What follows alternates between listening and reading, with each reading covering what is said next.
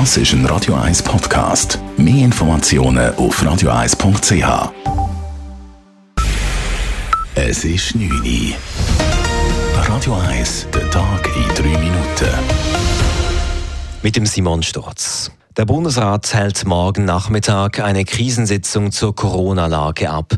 Um 13 Uhr trifft sich der Bundesrat zu einer Telefonkonferenz, teilte Sprecher André Simonazzi via Twitter mit. Einzelheiten von Lara Pecorino. Es geht um einen Informationsaustausch, heisst es im Tweet von André Simonazzi. Im Anschluss informiere der Bundesrat schriftlich darüber, was bei der Sitzung herausgekommen ist. Gestern hat der Gesundheitsminister Alain Berset gesagt, dass es vorerst keine Verschärfungen der Corona-Massnahmen gebe. Man wäre aber bereit, um schnell zu reagieren, falls nötig.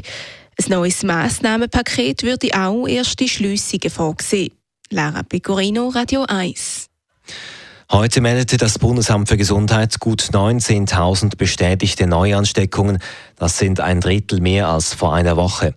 Die Positivitätsrate liegt bei hohen 27 Prozent. Die Zahl der Covid-19-Patienten auf Intensivstationen steigt ebenfalls an, allerdings verhältnisweise wenig. Sie ist drei Prozent höher als vor einer Woche. Vor Silvester sind Corona-Tests besonders stark gefragt.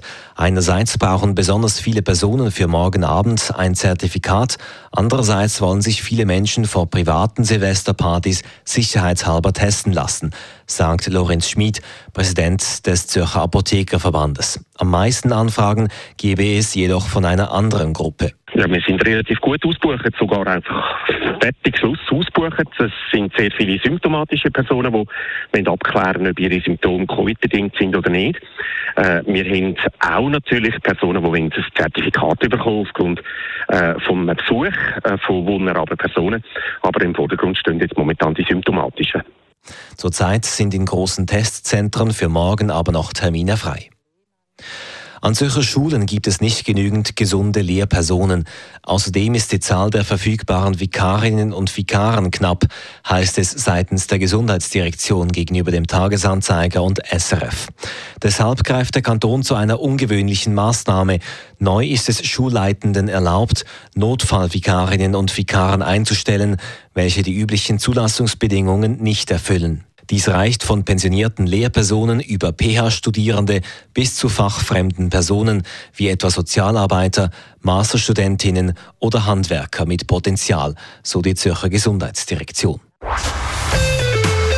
Radio 1 Wetter.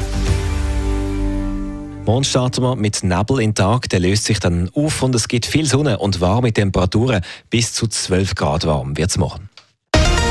Das war der Tag in drei Minuten.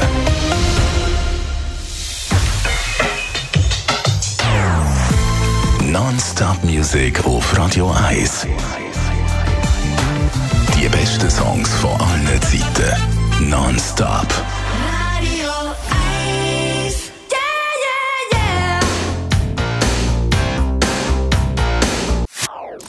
Das ist ein Radio 1 Podcast. Mehr Informationen auf radio1.ch.